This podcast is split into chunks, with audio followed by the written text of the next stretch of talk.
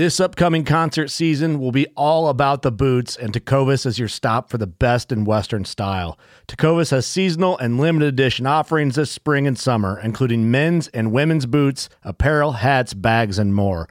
All Tecovas boots are made by hand in a time honored tradition with timeless styles that are always on trend. And Tecovas has first wear comfort with little to no break in period. It's hard to find this level of comfort paired with this level of style.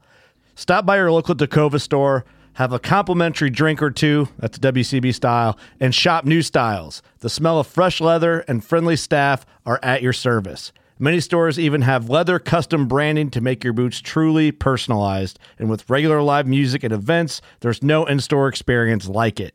If you can't make it into a store, just visit tecovas.com. That's T E C O V A S.com. They offer free shipping on all boots, as well as free returns and exchanges, and ship right to your door. Go to tecovas.com and find your new favorite pair of boots today. Fishing like a local isn't just about catching fish. It's about connecting with the environment and the people who call it home. It's about hearing the stories and traditions that have been passed down for generations and sharing unforgettable moments with the people you meet along the way. Fishing like a local is having an experience that stays with you forever. And with Fishing Booker, you can experience it too, no matter where you are. Discover your next adventure on Fishing Booker. This podcast is brought to you by Skull Brew Coffee Company. As you all know, this is a business that I started to give back more to conservation. We roast premium coffee and it ships out within hours of roasting. This guarantees that when you order, you get the freshest coffee possible available. The kicker we donate 10% of our proceeds back to conservation. You choose where the donation goes at checkout. Check us out at skullbrewcoffee.com and let's do some good together and help protect wild places one cup at a time. Visit skullbrewcoffee.com and pledge your support of conservation today.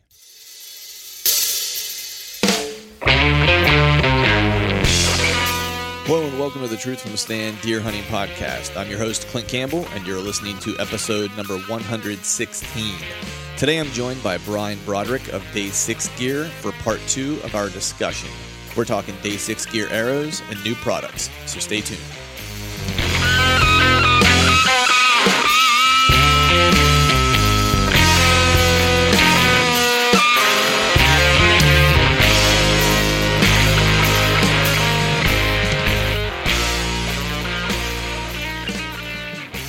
All right, all right. What is happening, folks? Everyone out there is feeling good, feeling fine here on this Wednesday afternoon, morning, whatever time you decide to uh, decide to listen to this. Uh, this past week has been kind of a I don't know about you guys, but this past week's been a bit of a grinder. I had had some time off over the course of the past couple weeks. I actually had all of last week off, or the week previously. So this was my first full week, I guess, back to work was last week, um, and it was. Uh, it was a grinder, man. Having to get back in the swing. The prior weeks, you know, the weeks prior to that, I actually had a couple of days off. Had a week off in between starting my, you know, leaving my old job and starting my new job. So I kind of got used to just kind of getting up in the morning, having a cup of coffee, reading some stuff online, going doing some scouting, shoot my bow a little bit. Like I, you know, I think I could. Uh, I think I could live a good retired life. Actually, I think I'll be really good at retirement. So we're looking forward to that. But I have quite a long ways to go before that. But uh, this past weekend, or this you know this weekend, we had some really killer weather, and I am in full swing of the honeydew list. Um, the reason being is that, of course, during hunting season, I put everything off imaginable, um, and then the weather the weather sucks after that, and so this time of year, it's you know cleaning up the yard, trimming trees, and doing all that kind of stuff. And I just whatever my wife asks me to do, I just say yes. Um, that way, whenever it comes time for October, November, whenever I ask for things to do, she says yes. So that's the uh, that's the given the uh, the give and take. And I was driving running some errands today, and I actually started thinking about some some of my hunts coming up for this year, and started you know going through like a little bit of a mental a mental checklist, and actually even started kind of doing a few things online to start to uh, to start to get prepared. Um, as I'd mentioned in the past, you know, Iowa is on the docket for this year, so long as I draw, and I should because I uh, I have the points. But you know, weirder things have happened. So, um, but the plan is for to is to go to Iowa as I've as I've, I have mentioned. Um, but I'm thinking about maybe squeezing one other hunt in, and I'm not 100 percent sure yet. Um, Kentucky is on the board as a possibility for early season, um, but I'm not 100% sure yet. So I've been kind of, you know, getting probably a little bit too excited too early for uh, for bow season since we are still, you know, in in April. Um, but you know, I, I like to be prepared, so we'll go ahead and allow myself to get geeked out a little bit. And then the other thing I started thinking about today, actually, as I was driving, was you know, there's a couple new pieces that I've scouted, you know, over the course of you know, I guess two weeks ago while I was off, uh, off from work, and I've got you know those two pieces I scouted, of course, you know, the family property that I that I of course have access to, and then um, the swamp that that I've been hunting, and then of course you know, where the public land I'll be hunting in Iowa. So I've got quite a few places that I need to get cameras out on. And I started thinking about some of the new places that I've not hung cameras before. Um, and thinking about camera placements and actually started to get kind of geeked up uh, and geeked out about that a little bit, knowing that, uh, you know, I don't know, man, like the beginning of the season or here, you know, when, when velvet starts to pop here in just a couple months, um, you know all all all things are possible at that point of the season. You know every it's a zero zero zero score as, as you as you you know some would say in the sporting realm. Um, and i just kind of get super excited about it and look forward to that time of year just to kind of see what the possibilities are especially this year with you know iowa being completely uncharted territory for me.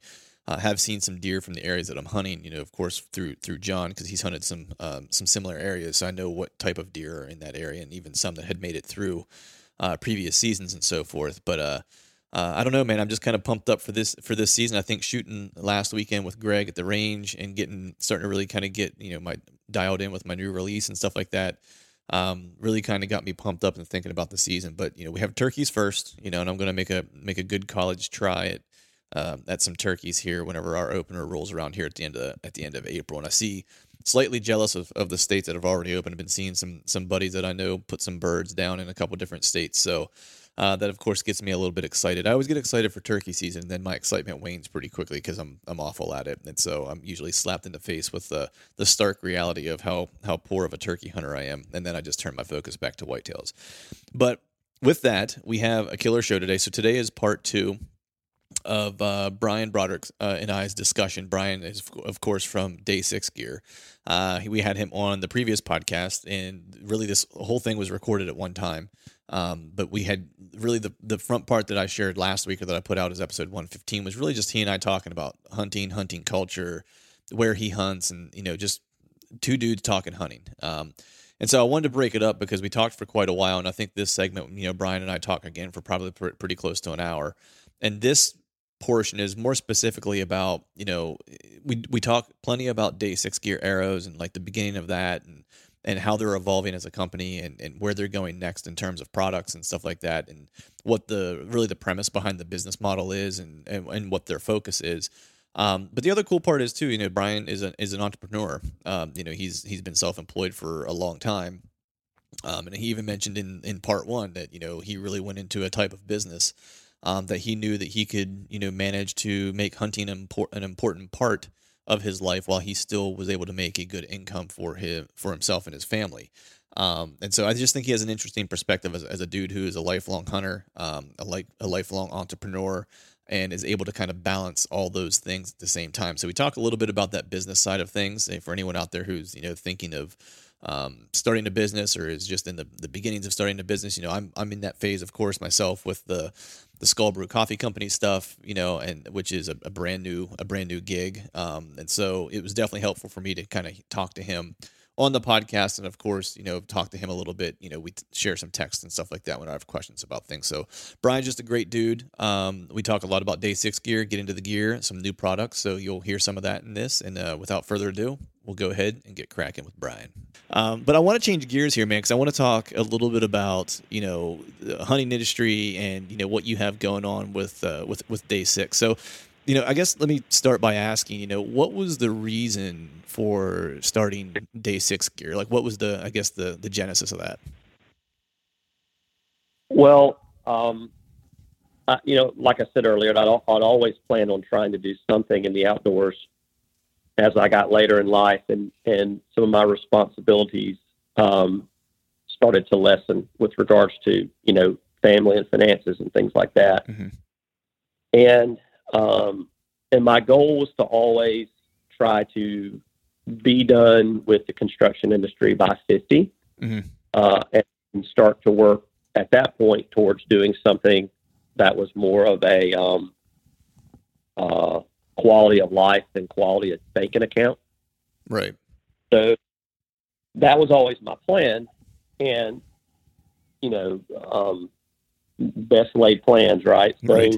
anyway, uh, I guess three, three or four years ago, I guess, uh, I was out in uh, Colorado skiing, and I it was really bad weather one day, kind of a you know storm blew was, was blowing in, and nobody was really wanting to ski, and my wife and the boys wanted to just hang out around the little town there, and so I drove into Denver, and um, I'd called and, and talked to Aaron Snyder and at Kifaru, and I drove into Denver to meet with him because I, I wanted some help getting a pack uh, fitted to me properly, and I'd never really worried about high end gear and, and with regards to packs and things like that. Mhm. Um, but it, but in 2013, I, I was in a in a, a construction accident, and a, a building actually collapsed on top of me Oh, geez.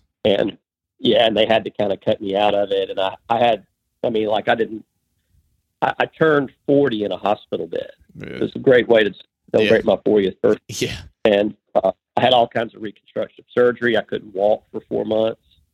Um, and so I, I felt like I went from 39 to 80 uh, Mhm. overnight. Right. Um, and so I lost a lot of my muscle mass in my legs from atrophy and things like that. So it's been a it's been a hard transition uh, into being able to do whatever the heck you want to do to knowing your limitations. Mm-hmm. Um, so anyway, I went and met with Aaron, and um, he was just considering getting into trad, and he knew I was a trad hunter. So anyway, I got I went in there and he helped me. You know, he fit a pack to me and everything, and I ordered what I wanted. And uh, and when I was getting ready to leave, I said, "Hey, you know, if you guys or if you ever want to come down to Alabama and deer hunt, um, you know, I'd love to have you down there. And he was just getting started with Brian with the Gritty Bowman and all that stuff. Or maybe it was right before then. I can't remember. But anyway, um, long story short, uh, he's just like me. Um, if somebody opens the door for hunting, you know, I, I'm not going to let the door hit me in the butt. So right. right. he says, "Well, when's your season run?" And I said, "Well, it runs all the way to February 10th." He's like, "Oh my gosh!" and start talking about it and all. Long story short, you know, he was down here hunting the first of February. You know, like 30 days later, 40 days later. So, anyway, um, Aaron and I got to be uh, really, really good friends um, since then, and uh, he was, you know, has been gracious enough to invite me on other hunts and stuff he goes on. And so we hunted together some. And I was shooting uh, some arrows uh, from Australia, Mhm. uh, the Zelor arrows. And he was looking at them. He's like, man, these things are, these things are great. And I was showing him everything about them. And a friend of mine owned the company. And, um, and then it, he was looking at like the components and all. And I said, well, these aren't the components that come with them you know, I had these made myself. I didn't like what came with them, so I did these these myself. And then this is what I would change. And we just started talking, and and Aaron said, "Man, you really need to bring these arrows to the states." So I started talking with my friend in Australia, and he's like, "Man." I he was getting off on some other venture I can't remember, but I think he was going off and doing like uh, he was going to get into the kangaroo jerky business, Mhm. like kangaroo meat jerky Right. and he just he had he really wasn't doing anything with the company. It was just kind of a hobby thing. So I talked to Aaron about it, and Aaron said, "Man, if, if you want to do this, I will support you 100 percent and help you do this. This is this is the best hunting arrow I've ever seen." And I said, "Well, here's what I want to do to change it before I ever actually released it." And I told him everything I wanted to do, and he said, "Man, if you can pull that off, you're going to have an incredible product and." I don't think you're going to have any trouble, you know, getting it off the ground. So that's how Day Six was kind of born. Um, I had intended for it to slowly grow over the next four years. Right. Um, and slowly grow to the point to where it would be where I couldn't do both businesses, Right. uh, construction and uh, uh, and day six. Uh, but because of Aaron, uh, that program's probably not going to work. nice.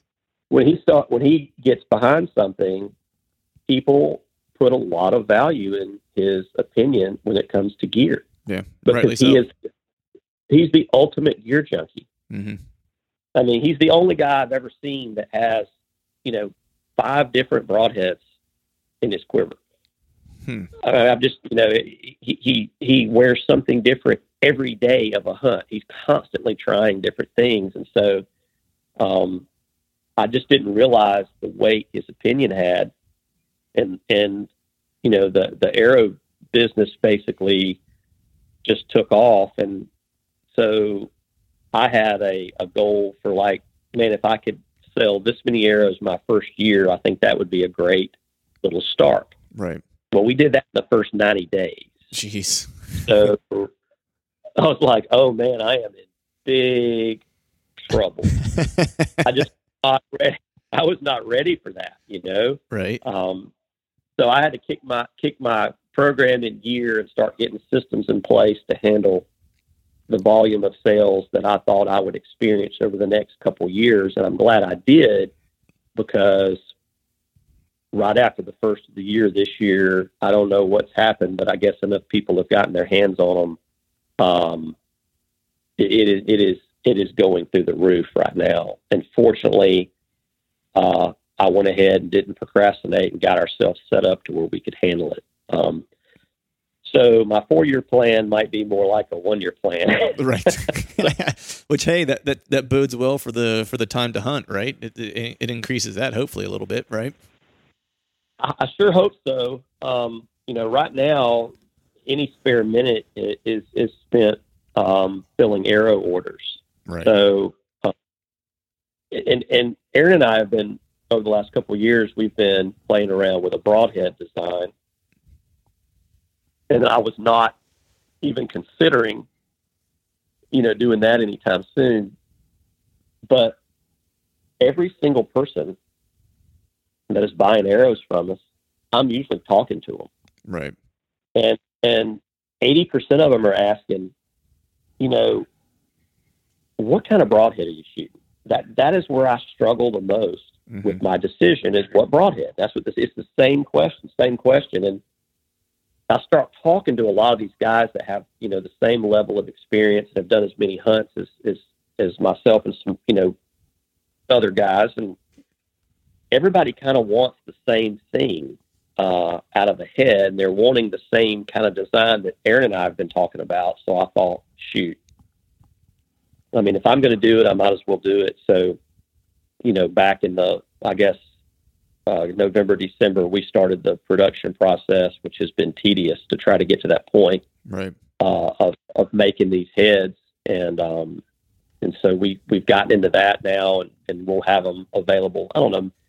I'm hope I'm hope well. I'm, I'm sure sometime in May, but I'm hoping the first week of, of May we'll have them available. But Nice. uh, so basically, the philosophy for Day Six Gear, and the reason it's named Gear, it is not an arrow company. Mhm. It is a gear company. And my goal when I named came up with the name Day Six Gear is I wanted to basically build the niche fillers, uh, the unique products that I myself have wanted over the last 30 years. Right. The things that I've wanted that no one has made, or uh, the the product that is being made but not the way I like it. I've wanted to fill those gaps, and and and it could range from anything from arrows to broadheads to boots to uh, a, a, a sleeping bag or a backpack or a, something for a tree stand. It's all the things in my life uh, as a hunter that I've wanted and not been able to get my hands on, or not been happy with, with what I could get. That's why I want Day Six Gear to be, and that's what I wanted it to be. So I never intended for it to be this company that sold, you know, hundreds of thousands of arrows. Right. I was thinking I would sell some arrows hmm and some broadheads and some of the next product and the next, things like that, and just have this really neat specialized gear company. Um, but you know, it looks like it's going to be uh, higher volumes as far as each product than I actually in, anticipated, which is okay. I mean, we can set up to do that, but mm-hmm. uh, that's not what it was intended to be. I never had any inclinations or um, indications that this thing would would blow up this fast. So obviously the product is good mm-hmm. um, because right now uh, I looked at our report for March, and um, you know you got to realize we're not even a year old yet. So you would think most of our customers would be new customers, but I looked in March, um, 30% of our customers were repeat customers. That's awesome. That's awesome. So, so obviously the product is good because these guys are coming back and, and ordering more. Um, so anyway, I, I'm I'm blown away with the success that we've had so far, and um, I'm, I'm a little overwhelmed because this is the busiest our construction company has ever been, just because the economy is booming, and we live in an area that is um, like one of the, it is the fastest growing area in city county area in the state, and then one of the top fastest growing areas in the country. So we're in a booming economy uh, nationally, and then we're in a booming economy locally where we are. So it's uh, it's almost a little more than I can handle, to be quite honest with you. Right. No, it's uh, it, it's always a, a, a blessing and a curse to a degree, right? Whenever it's it's uh, it, it never fails. All things kind of collide at one at, at one time, but you know you're having success on both fronts, which is you know which is fantastic, and I'm super happy for you because I know we've we've been talking since you know probably mid year last year, you know, and had some you know different different conversations, and I've been shooting the arrows since you know last, I guess, uh, late spring. I want to say is when I first started shooting them and getting my bow uh, set up for them. Um, and you know, they're awesome arrows. Like I, you know, I I've been giving it a ringing endorsement since I started shooting them. Um, you know, I don't. I don't really have any tuning issues that I used to have in the past um, with other arrows.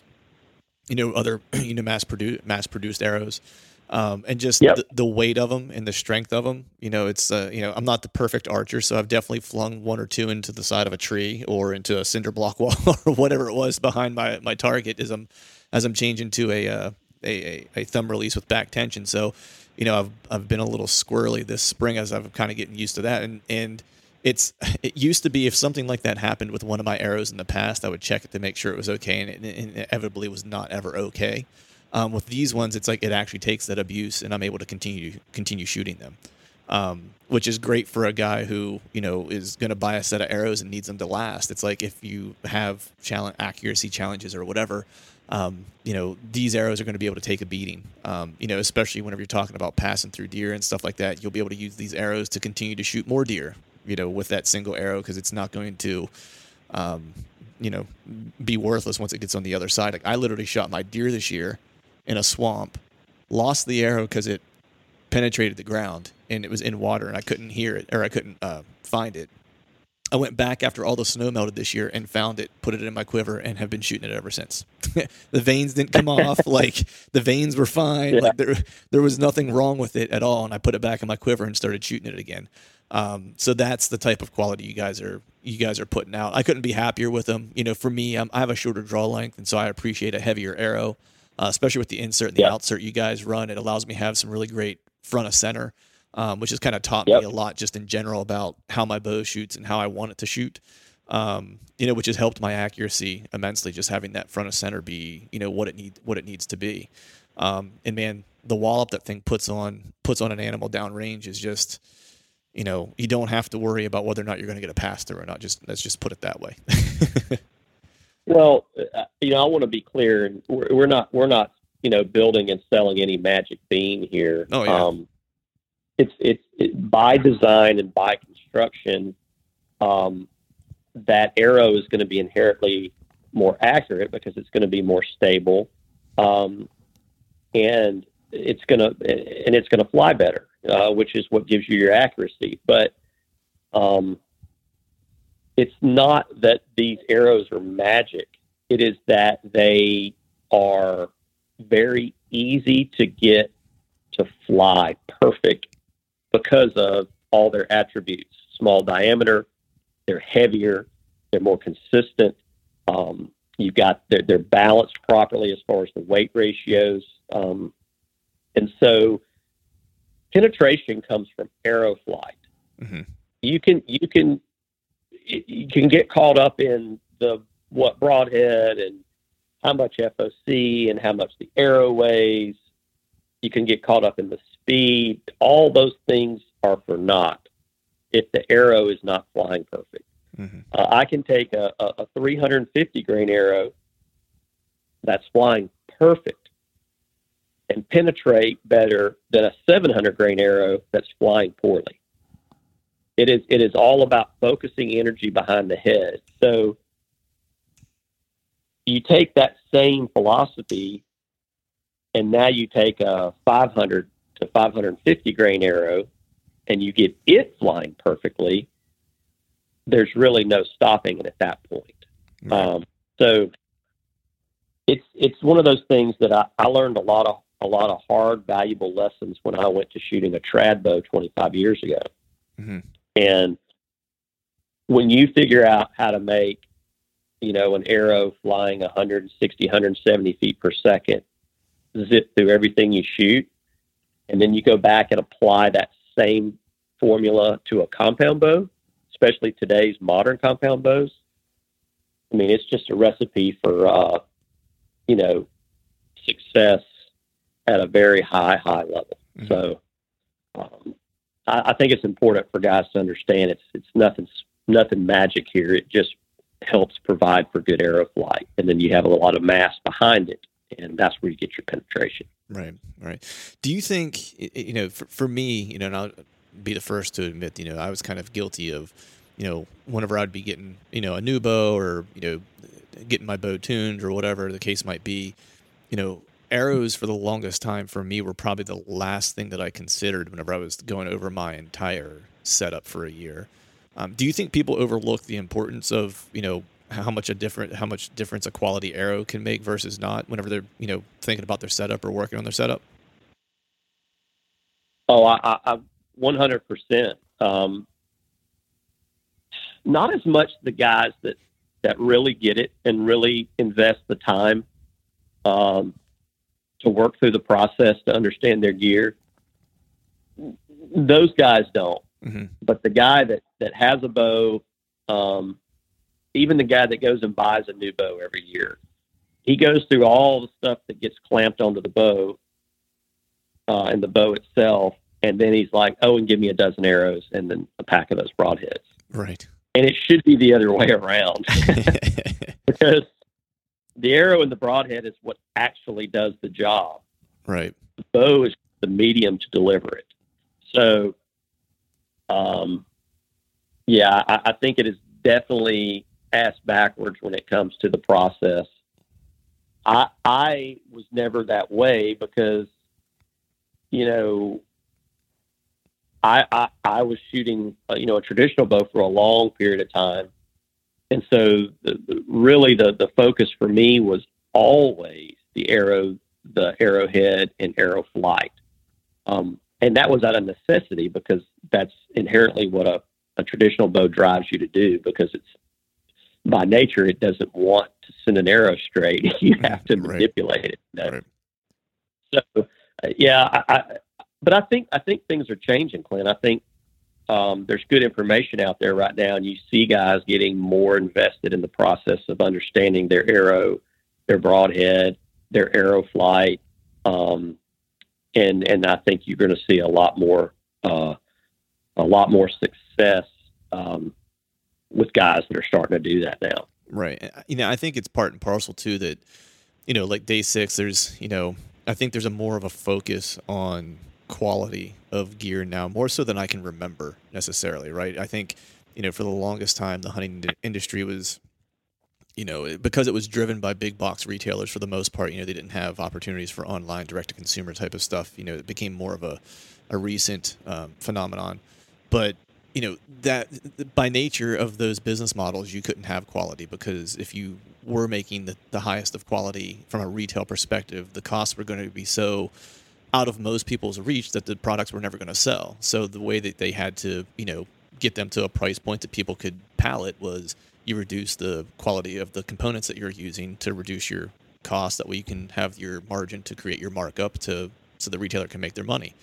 Um, and with this new kind of you know wave, I don't want to say wave, but this the ability to take the approach of going direct to the consumer and kind of cutting out the middleman allows companies like Day Six to put you know quality components together and able to pass that savings along to their to their uh, customers by the nature of not having to go through that third party to get there. So I think it's like as hunters, I think we live in a great time as far as like quality of gear becoming more of a focal point because I think consumers now have gotten a taste of it in certain markets and now that's I think becoming the expectation as opposed to getting a game call that has some celebrity hunter's name slapped on the side of it where it's just it's a you know a knockoff piece of you know just say what it is knockoff piece of junk game call that has someone's name you're paying 80% of the cost you're paying for the name that's on it versus the product that you're actually getting. So um, do you kind of feel the same that people's kind of perceptions or perspectives and, and um, you know i guess expectations are, are, are changing because of that from a consumer standpoint well from a consumer standpoint and myself as a consumer for all kinds of hunting products over the years, you know, the consumer now is much more sophisticated. Mm-hmm. Uh, all the information is, is, you know, at your fingertips. So you really can't, you really, you're not as susceptible to fall for the, the hype marketing and BS anymore because you can do the research yourself and easily, you know, educate yourself on a product very quickly.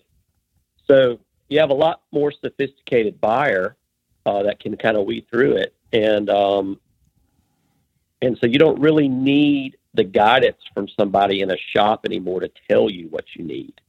Uh, you can you can kind of do the the research yourself and, and make that determination. The other thing is is that like with regards to the the wholesale retail uh, plan model, you know, that model, that would never work for day 6 mm-hmm. um, it's funny. I've had so many pro shops, uh, archery shops uh, all over the country uh, reach out uh, wanting to be a dealer because they have some of their really good customers shooting our arrows. And, you know, when I very, very politely say, man, we're just not going down that road, we're going to stay small and be consumer direct and deal one on one with all of our customers, they immediately have gone on the offensive and kind of started bashing us a little bit, you know. Uh, and I can understand they're trying to protect their nest just like, you know, we would protect ours. So, right. Um, but that model wouldn't work. And the reason it wouldn't work is, is that in the arrow business, uh, uh, you know, in the in the in the uh, arrow industry, if I wanted that model to work, basically what I would do is I would fly overseas and I'd go to the you know one of a dozen factories around the around Asia that makes um, arrows, mm-hmm. and I would go to the factory and I would go meet with these different um, factories, and they would show me what they're making already. Mm-hmm. And we're making, you know, this this particular spec arrow for this company. We're making this particular spec arrow for this company, and you'd go through and you say, "This is the one I want," and they basically would say, "Okay, well, we can sell you all of our you know, we can sell you this many 1,000 straightness versions, this many 3,000 straightness, and this many 6,000 straightness of this particular style model, and we'll put your label on it. So if I wanted to go just pick uh, an arrow shaft that was being made for another company and just put my label on it, which is what the arrow industry is for the most part, mm-hmm. um, we could, you know, buy these arrows for half what we're paying for them now. Right. Because there's no waste factor. You know, 1,000, 3,000, 6,000, well, they're making them all, they're dividing them up. And me and two other companies are buying this many of the 1,000. We're buying this many of the threes, this many of the six. So the arrow company's not throwing arrows away or having to grind them and recycle. Right. The way we're doing it is we have a specific arrow that we want built a specific way, and so if they have an arrow that doesn't make spec, it just has to get ground and recycled. So therefore, the cost is is higher because we're basically having to pay for the arrows that meet spec and the ones that don't. Right. Does that make sense? Yeah, no, it totally makes So- sense. You know, because with the other with the other folks, like if you're going the the Asia production route, it's like you're you're already walking into getting economies of scale also because they're creating a- Right. a, mass crop of them, and so you're not paying for a small run. You're paying and buying into a large run essentially. You're just piggybacking on another company's product, production. Yeah. So, so what we so I'm like, okay, well, if we if we we could do one or two things. We could sell to dealers, and our arrows would be two hundred fifty dollars a dozen. Mm-hmm. um, or we could take that 40% that we would have to, re- you know, knock off for a dealer markup and keep our price the same as everything else and just go direct and sell less. Right. And so that, you know, that is, that is the, the model for the arrows, but that model works across the board for any product. Mm-hmm. So let's say the broadheads that I want. You know, I could go to a factory that all they do is make broadheads and then just piggyback off stuff they're already doing, same thing again, and use lesser pro, you know, lesser materials, uh, easier, simpler process, um, and go that route, sell through dealers, you know, and just be a volume deal Mm-hmm. but that's not what I want. I want a badass broadhead. Right. I want I want to use titanium. I want to be able to have these intricate intricate designs that take twice as long in their in their CNC machine to make. Therefore, they're going to charge me twice as much to make it. Right. I want to do that. I want what I want. That is what day six is. It's all the stuff that I want, Right. and then I'm going to sell the other people if they like it. Right.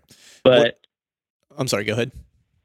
No, I was just saying. So, so the model holds, uh, you know, across the board. So, everything we do is going to be at the highest level the way we want to make it. So it has to be consumer direct. But I'm okay with that. Mm-hmm. Yeah, I mean, it allows you the opportunity to to have the most control over your your quality. You know what I mean? Other other any other way, you you you have to give up some of it. You know what I mean? Like, you know, if you go any other any other route. So it's uh, I always appreciate when when companies take that extra step to make sure that they're giving you giving you their best. You know what I mean? Instead of their instead of Yeah. their best marketing, so to speak. Yeah. Um, you know, Yeah. can you, But uh, you know, and like the go ahead? the- like the big air companies, that that, that we're not going to be a blip on their radar. Right. they're not worried about us. I mean, we're not, you know, being consumer direct like this and, and selling just to high end guys that want really high end good stuff. It's going to be such a small market share compared to what they control. They're, we're not even going to show up on their radar, which is great. That's exactly where I want to be, Right. off the radar. Yep. You know? and everyone can still get theirs, right? It's the every, no one has to lose here. Is the is the moral of the story? right. You know, yeah. Can you uh, give any, um, you know, and if you can, I t- totally understand. But can you give any, you know, specifics or, um, you know, uh, what the what the broadhead is going to entail, or is it is it too new to do that? Oh no, I don't mind talking about it at all. I mean, it, it is a, um, um, you know, over the years, Aaron and I have had some, some, some of our favorite heads, um, and those heads have had attributes that we love, but that's also had, you know, characteristics that we're like, dang, if it didn't have this, it would be perfect, or if it only had this, it would be perfect. And so that's what we've done is, you know, we just basically sat down and said, I said, this is my favorite three ever. And Aaron said, this is my favorite three er- ever. And what's crazy is, is two of those three, he and I had the same head and we only varied, we only varied on uh, the third one. Right. So we started designing, uh, you know, taking attributes from the things we liked and the things we didn't, and just started designing around that. So basically, it's a it's a two blade head um, that has um, like a uh, like the Masai shape, um, the, the convex shape. You follow what I'm saying? Yep. Yep. Um, and uh, it that that is that is both of our favorite shape, uh, and a lot of guys that we that we use to lean on on this. It's, it's our favorite shape head. It's just a it's a very easy way to get to a very slight, less aggressive blade angle, um, without having a uh, a broad head that's you know two inches long. Um, so that's the easiest way to get to a, a very low profile, non aggressive blade angle because having a blade angle that is more uh, parallel with your arrow shaft uh, than perpendicular to it is that's the key to, to, to hemorrhage and to, and to, to slicing. It doesn't matter how sharp a blade is, hmm is if the angle of that blade is perpendicular to the arrow travel, you're getting more of an axe effect than you are a knife slice effect. Hmm. And a and a slice is how you cut. Right. You know, you, literally, if you took a, a, a super sharp knife and pushed straight down on your finger, you know, perfect, perfectly perpendicular to it, you could cut yourself, but it'd be very hard. It would take a ton of pressure to cut Right. you'd have to push so hard. Um, but if you take that same knife and you draw it, just just use the weight of the knife and just draw it down your finger and slice it right off. Right. So the slicing effect is what creates hemorrhage and um, and and creates a better cut. It also is what preserves the sharpness of the blade. Hmm. It doesn't dull its fast. So anyway, so that's the shape that we wanted. Um, we did want a bleeder, but we didn't want a bleeder at the back of the broadhead where most people put them. We wanted it closer towards the front of the ferrule because one of the jobs to me um, that a, a bleeder should do, um, other than opening up a little bit more of a wound channel, its main job is to open up the channel for the broadhead ferrule and the arrow shaft behind it. Hmm. So you have don't have a lot of friction. Okay. hmm So if you stick this bleeder blade all the way at the back, um, you know, you basically the ferrule has to open up that cavity with friction and drag itself until it gets to that blade. Right. So that's one of the things we did. And then the other thing is, is as you slide it forward, it gives you the ability to elongate that bleeder blade and make it longer than it is wide to again lessen that blade angle and make it where it's more of a slice than a hatchet type cut.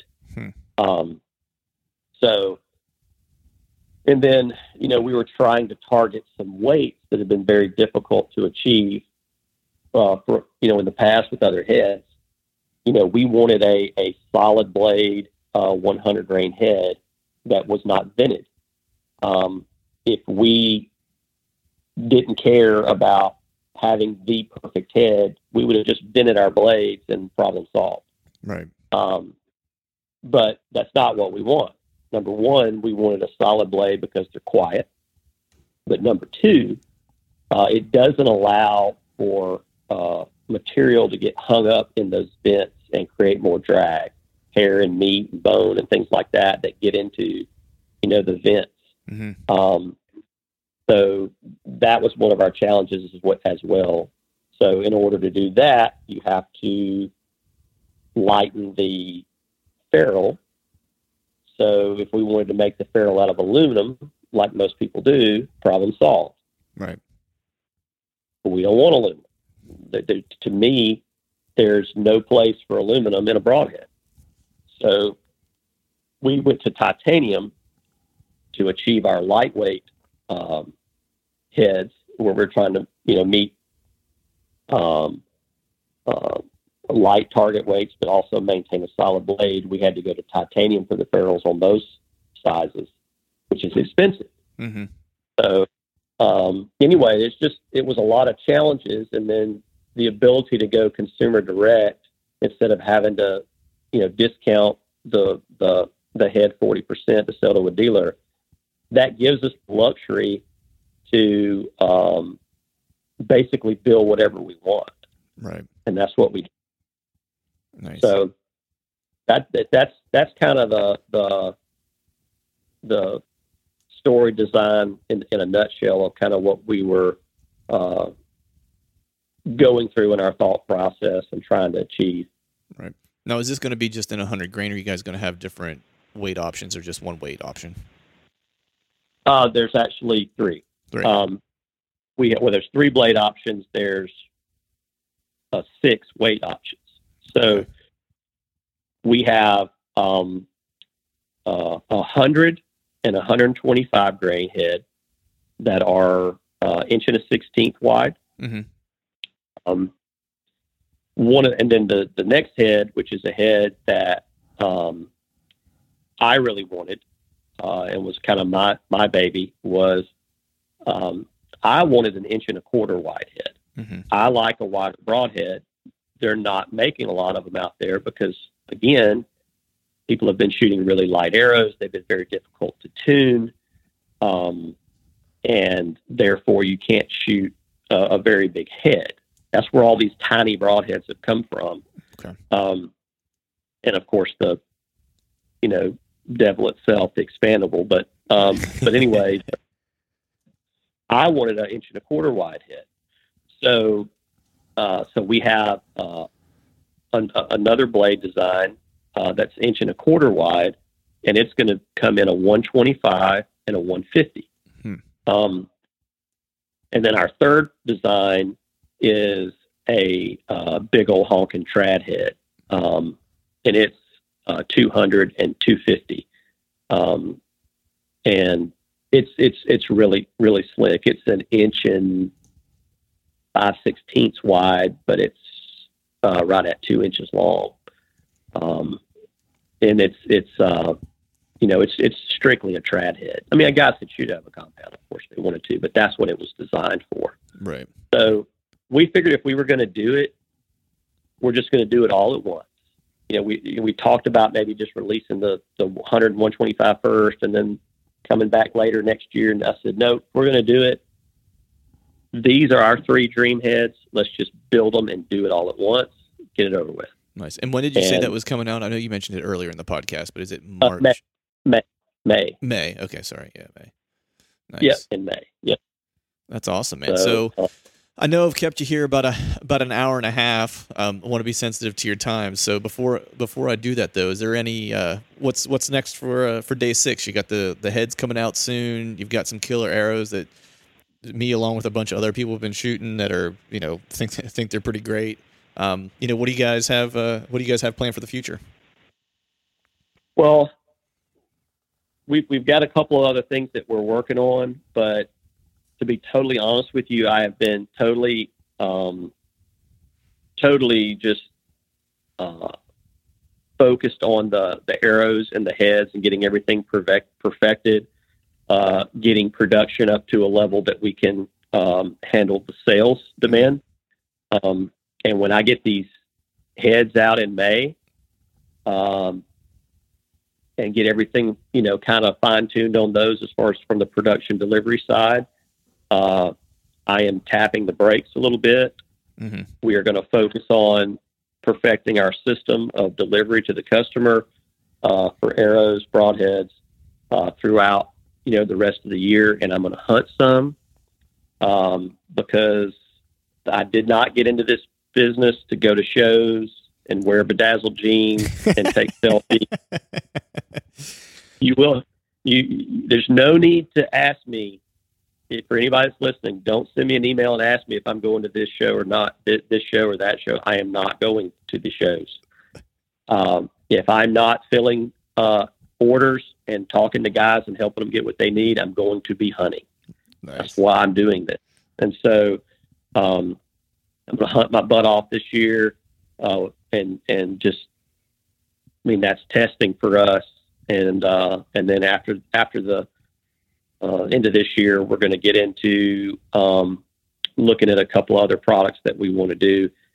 I would normally tell you what what they are, but I'm not going to do that because I can't handle the customer service calls as it is, and um, and Aaron opened his big fat mouth about the broadheads way too early on his podcast, and it's been overwhelming people asking about them. Right. Uh, and I am not going to talk about anything that we're working on or not working on as far as products because I can't handle it. I'm trying to I'm trying to keep this thing, Clint, where I can talk to everybody that calls. Right. Right. I mean, I, I want I want to be the guy that that signs the checks, but also handles the, the, the, the problems and the complaints with the customers.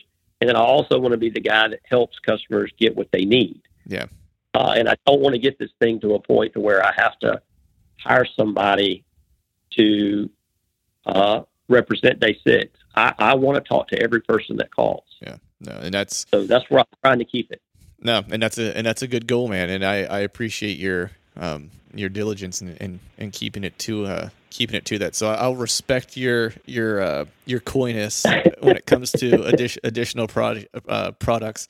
I'll see if maybe in a personal conversation if I can't squeeze one or two out of them yet at, at a different date. But uh, uh with that Right. with that, uh, I'm going to go ahead and let you get going. But before I do that, if you wouldn't mind, uh, let folks out there know where they can find out more about you, more about Day Six. Uh, well, it's Day Six Gear um, on Instagram, and um, it's linked to our Facebook page. I never check it, so if you send me a message on Facebook and I don't answer, it's because I don't ever go on Facebook. Uh, just you can message me through Instagram.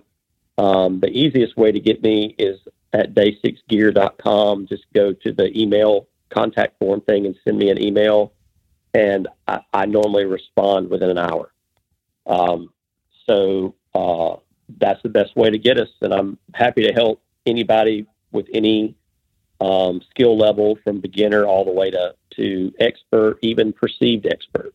Right. So whatever, wherever, whatever level you're at, I'm happy to help. You know, get you where you need to be.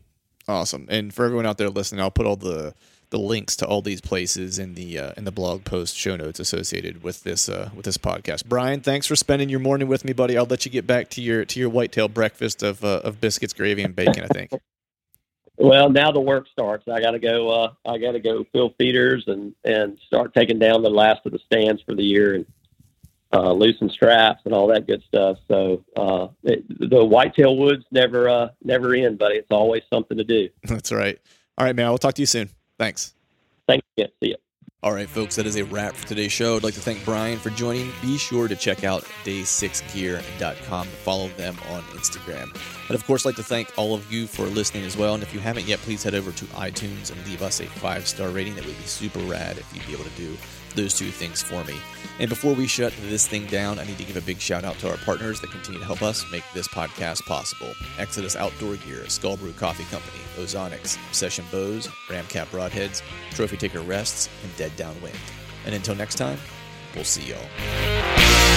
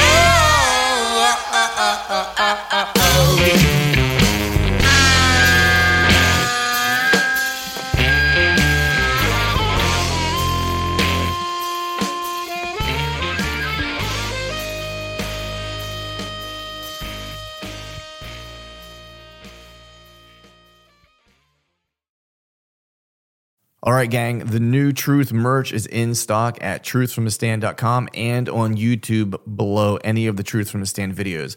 I've got some new hats, beanies, t shirts, long sleeve t shirts, and sweatshirts. There's even a new do hard shit hat for those of us who like to embrace micro dosing adversity. So head to truthfromthestand.com and check out the new gear and use the code TRUTH, T R U T H, and save yourself some cash on the new gear.